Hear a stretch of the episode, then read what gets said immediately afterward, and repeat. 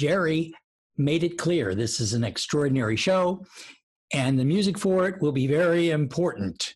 He described to me a sound design problem. He wanted a catchy, recognizable signature music theme that would play along with his comedy monologue, but that would not interfere with the audio of his stand up material.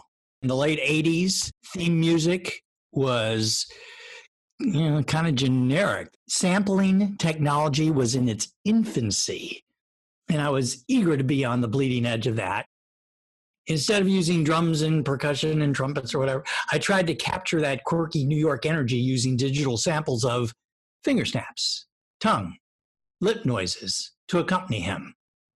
Kind of like this. And that became the voice, the sonic brand of Seinfeld.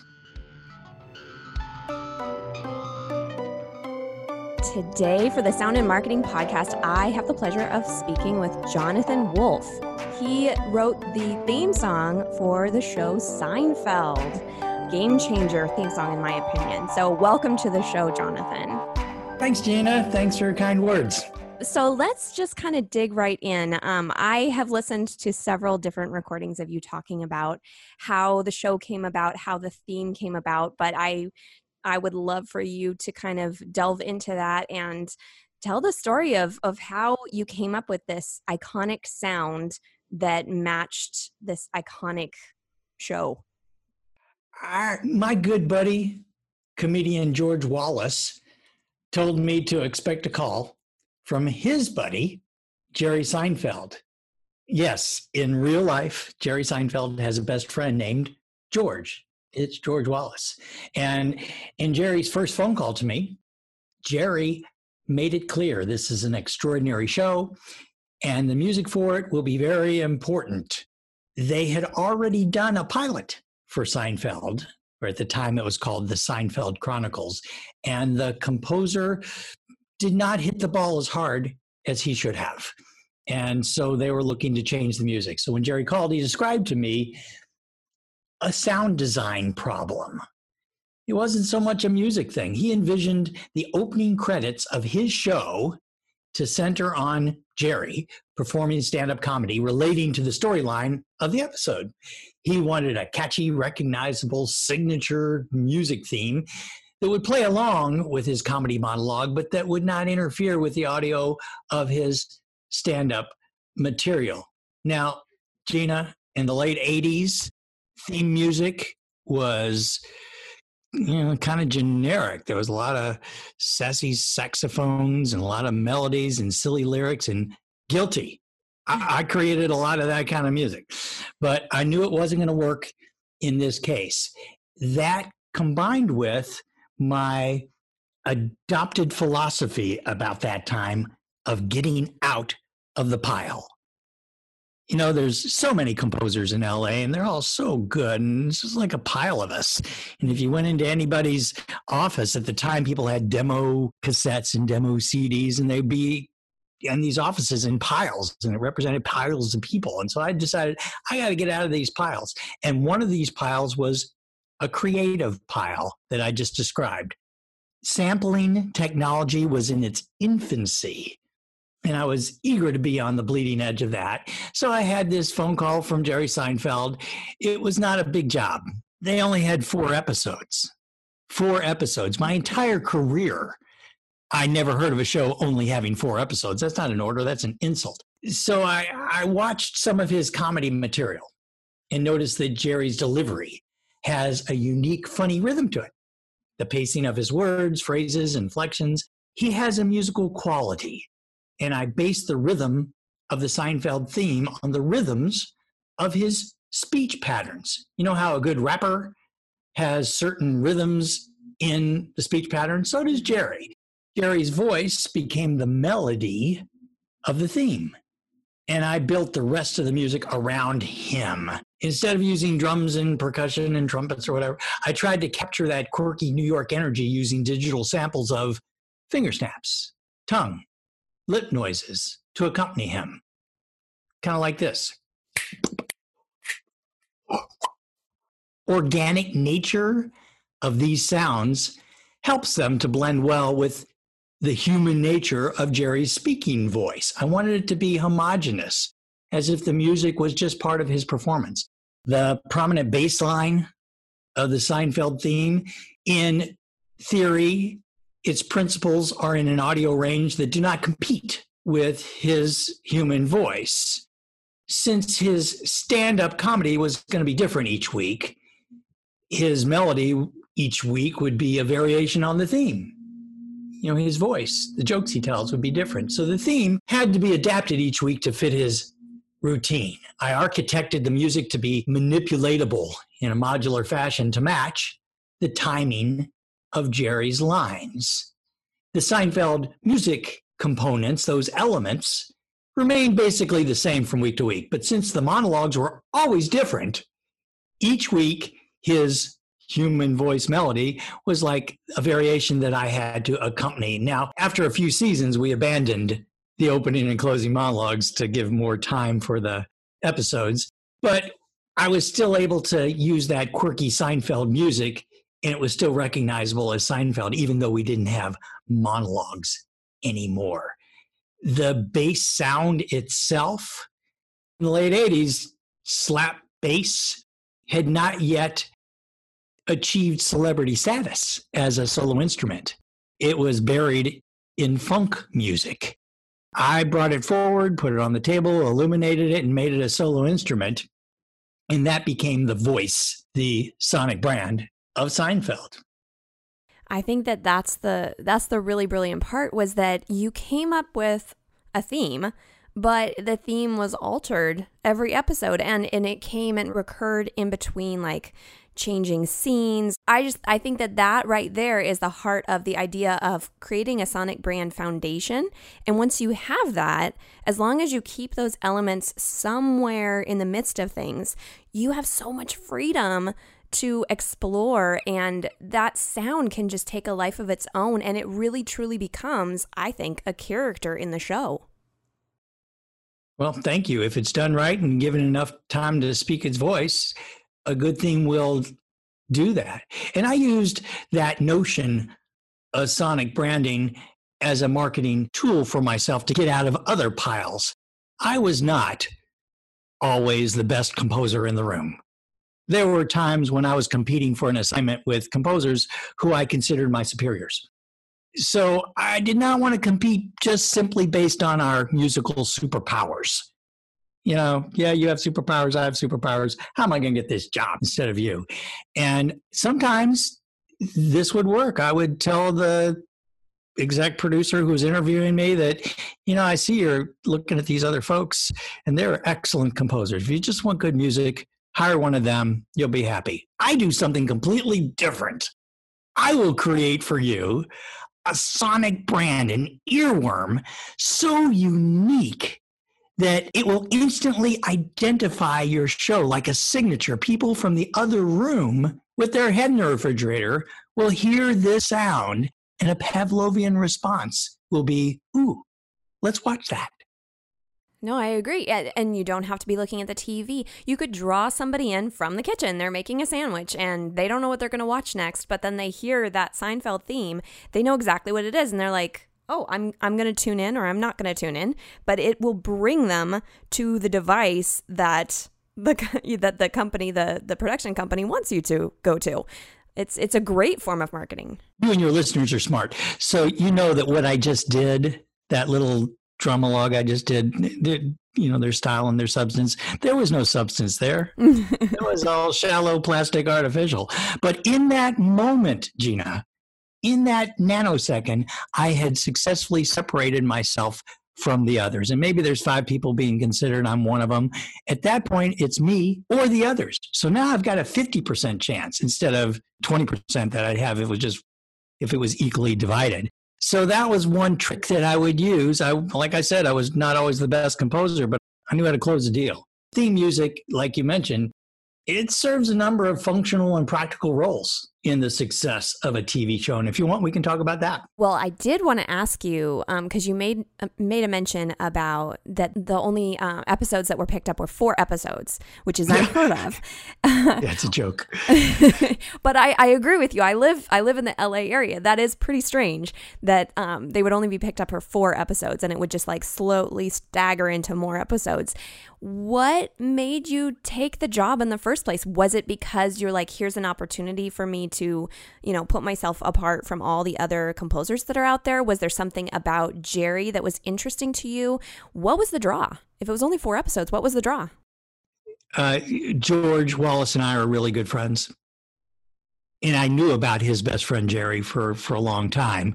We had just never met. But, you know, G- George put it to me like, my friend's in trouble, the music's not working. Can you help him out? So it was, you know, it was a job. I got paid for it and I was happy to have the job. And, uh, you know, obviously now I'm really happy to have had the job. But at the time, it was not a great job. I was doing okay. I had a couple of hit shows on the air already. I was doing every week Married with Children and Who's the Boss. So I didn't really need, you know, a show that the network showed such little faith in that they only ordered four. So I didn't really need this job, but I was happy to do it. Any friend of George is a friend of mine, and he seemed like a nice enough guy. He called me on a Saturday, and I pitched him the idea that, look, we need to really treat your voice with a lot of respect. Otherwise, if you have a really melodic theme, it's a recipe for an audio conflict. And he listened intelligently to that. And he said, Well, how's that work? So, well, come on over. I'm alone. I'm here at my office. Come on over. We'll, I'll work this up. You can watch me. And he did. And he's, you know, he's a really nice guy who's, he hung around. The girlfriend brought us burritos. And uh, that was how I created the Seinfeld theme with him They're going just kind of in amazement about that whole sampling thing and the lips and the finger snaps. And when I first mentioned to him about lips and tongue noises, he just said, Can we do that? Is that legal? Is that music? well, we'll find out. So that is why I really, really wanted to take this job, is because of the relationship I had and still have with George Wallace. I've also heard the story about how Larry David almost made you leave the room when uh, they were. Oh yeah, he network. threw me out of a meeting. He threw you out of a meeting because he, it seemed he believed in the the theme song even more than you did at that point. What do you think sold Larry David? By the way, your impression of Larry David is awesome. Um, but what what was it that you think just sold Larry? He's like, this is it. We can't do anything else. What was it? Larry does not like to be told what to do. That's more of the truth than that he was in love with the music. He there was a long list in the. I'll tell the story. First of all, yes, please do. Larry wasn't even there when I created the theme. Jerry was there, and Jerry's happy with it. And I put it up against his comedy video that he had from an HBO special, and it worked pretty well. And Jerry called Larry on the phone and just held the phone up to the in the air so he could hear it on the speakers. And Jerry said, "I really like this. What do you think, Larry?" And Larry said, "Yeah, yeah, yeah. That sounds that sounds funny. Yeah, yeah, I like that." That was the entire approval process hmm. until we got picked up for another season, season two, I think it was. That Warren Littlefield had some notes. He was head of NBC at the time, by the way, I love Warren. He's mm-hmm. great. I did 17 series with Warren. Oh he and I get along fine. This is not bad about Warren. He's just doing his job. And I was invited to this meeting where Warren was going to give his notes that if you want a season two, this is what you're going to have to change. And the reason I was invited is because they were given a heads up that music was on the list. Warren, again, a smart guy, articulate, intelligent, very successful. He knows what he's doing said, "What is this music? Is is it what are those instruments? Could we not afford real music? It's it's weird. It's distracting. It's annoying." When he said the word annoying, Larry's eyes lit up. and he said, "What? what? It's annoying, really?" And that's when he decided he was going to defend it. I said to Larry, and our boss was Glenn Padnick, who was head of TV for Castle Rock, and I just we huddled with me and Larry and Glenn, and I said, "Look, guys, I'll change the music. It's not a big deal for me. I'm no, no offense here. I, I, I just want the show to get picked up. You know, give me a couple hours." And Larry was so mad at me that I would even consider caving in to this, request. He just started, you know, yelling at me and pointing at the door. He said, what, what? Get out! Get out! You're done here. Get out! And I looked at Glenn. And Glenn just kind of shrugged and said, Look, Larry, if you feel strongly about this, I'll back you up. I'll defend it. He said, Well, first, Wolf, you get out. And he threw me out of the meeting. and the meeting, you know, ended with the music stayed in the picture. And by the way, that long list of notes, I saw the list. I don't think Larry ended up changing any of it. I mean, there's casting issues and storyline issues and wardrobe and stuff. I don't think he changed anything. So it wasn't so much that he loved the music, he just didn't like being told to change stuff.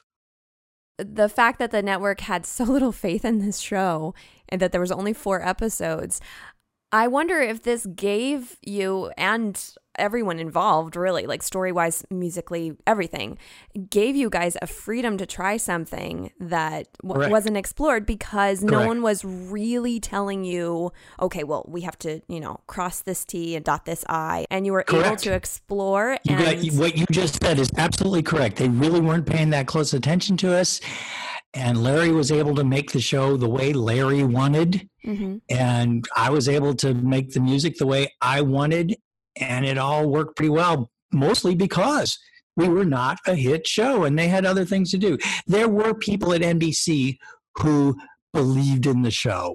There were individuals who did. Warren was one of them, Stu was one of them. Uh, but in general, it didn't test well. It had no numbers. It had no viewers. It was weird. They weren't sure what to do with it. Where do we, what kind of a time slot do we find with this? Because at the time, sitcoms were not like this. They were not conversational and you know, is as intricate as Seinfeld was. So yes, you hit on something important. It was a Camelot era of being able to have certain freedoms. And for me, that meant, you know, being able to be weird and quirky. And as the show went forward, the bass evolved more nasal, more angular, more wacky, more 12 tone. The basic Seinfeld bass line it's just a one chord or a four chord. Is so sophomoric and so simple that you know any nine year old can play it. And as it's that simple it does not really require meter to hold water. It could stop and start to make allowances for jerry's jokes. Mm-hmm. and in that way i was able to forget everything i learned about composition from the time i was seven and create this very simple theme. And sometimes that works isn't that always the case, though? You learn the rules so that you can break them. if you have to really, really know the rules before you break yes, them, I hear absolutely. you hear folks all the time trying to, you know, be new and avant-garde, but you have to understand how human ears work and how the trans. The, at the time, broadcast transmissions had each network had unique algorithms for its compression that they used. Oh, goodness. So I had to get used to, and I had I had shows on every network. I had to mix differently, mix defensively, so it would still sound good on each of the networks. And I made friends with those engineers that came up with the compression schemes, so that I would know how to do it. For example, that bass when you hear it in reruns on TV, it it slaps out, smacks between the forehead. It sounds louder than the dialogue because I use certain selective phase manipulations in it and for before you do that, you have to know the rules. Otherwise, you might run into phase cancellations. Oh, that sounds exhausting. The different Isn't qualifications. It's okay. I was, I'm a nerd, and I was able to. I'm assuming you are too. Uh-huh. But enable me to to at least do something unique for that theme. And themes, I, I always philosophically thought that themes were not given the gravitas that they should. I should point out, I'm fully retired. I have no dog in this fight anymore. I'm not trying to convince anybody to pay me more money. You know, theme music, among other things, is a first impression sales tool to help pitch a new show to an audience. Sometimes it's important to the show's identity and, and helps tell the story. A theme like The Fresh Prince of Bel Air, which is mm. not one of mine, but it tells the story and puts you there in, into the into the story of the Fresh Prince of Bel Air. Theme has entertainment value as a presentation tool, just like in the theater. The voice, booming voice says, "Ladies and gentlemen," and as the theater curtain rises eh, before the performance, to prepare the audience for an entertainment experience, a TV theme announces each episode. It heightens your sense of anticipation and draws you into that mind space you visit while watching the show.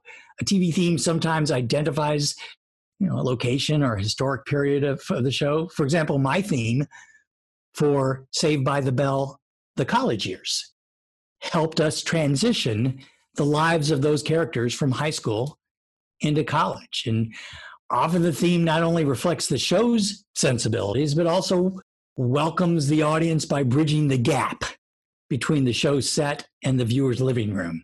Kind of like, here's another theme I did not write, kind of like the Cheers theme does for each episode so beautifully. It just welcomes you into that bar. You know, one of my first themes that I really noticed and loved and paid attention to when I was young was Welcome Back, Kotter, where John Sebastian actually used the words welcome in it. And it made you want to sit in that classroom. So, in that way, TV themes become woven into the fabric of our personal experiences, like the soundtrack of our lives. And familiar themes can also serve as pop cultural touchstones, marking times and places in our lives. For me, those lifeline markers eh, besides the one I just mentioned, include like Mission Impossible and Pink Panther, Sanford and Son, Dragnet, Peter Gunn, Beverly Hillbillies. As I say these words, people of a certain age are hearing that music and having warm fuzzies. Yes. For younger people, maybe for my kids' age, it might be the Friends theme song, again, which I did not write. People hold these warm, fuzzy connections to TV themes in their memories. It's the reason why you get some rock bands recording covers I hope you enjoyed part one of my interview with Jonathan Wolf. I believe that there is a very valuable lesson to be learned with the marketing of a show or a movie in comparison to marketing a brand, hence this episode. I'm a huge fan of Jonathan's work, and what he did on Seinfeld is just too perfect of an example to skip. Audio is powerful, as I've stated time and time again, and we should hold value in what our brand sounds like. Remember, we all make sounds. Let's make them on purpose. For more of the Sound and Marketing podcast, don't forget to follow, subscribe, and share. You can find us on iTunes, Spotify, Google Play, iHeartRadio, Pandora, and Stitcher. For inquiries on producing and developing your own podcast, or for inquiries on sonic branding and sonic branding consultation availabilities, you can find me at Dreamr Productions.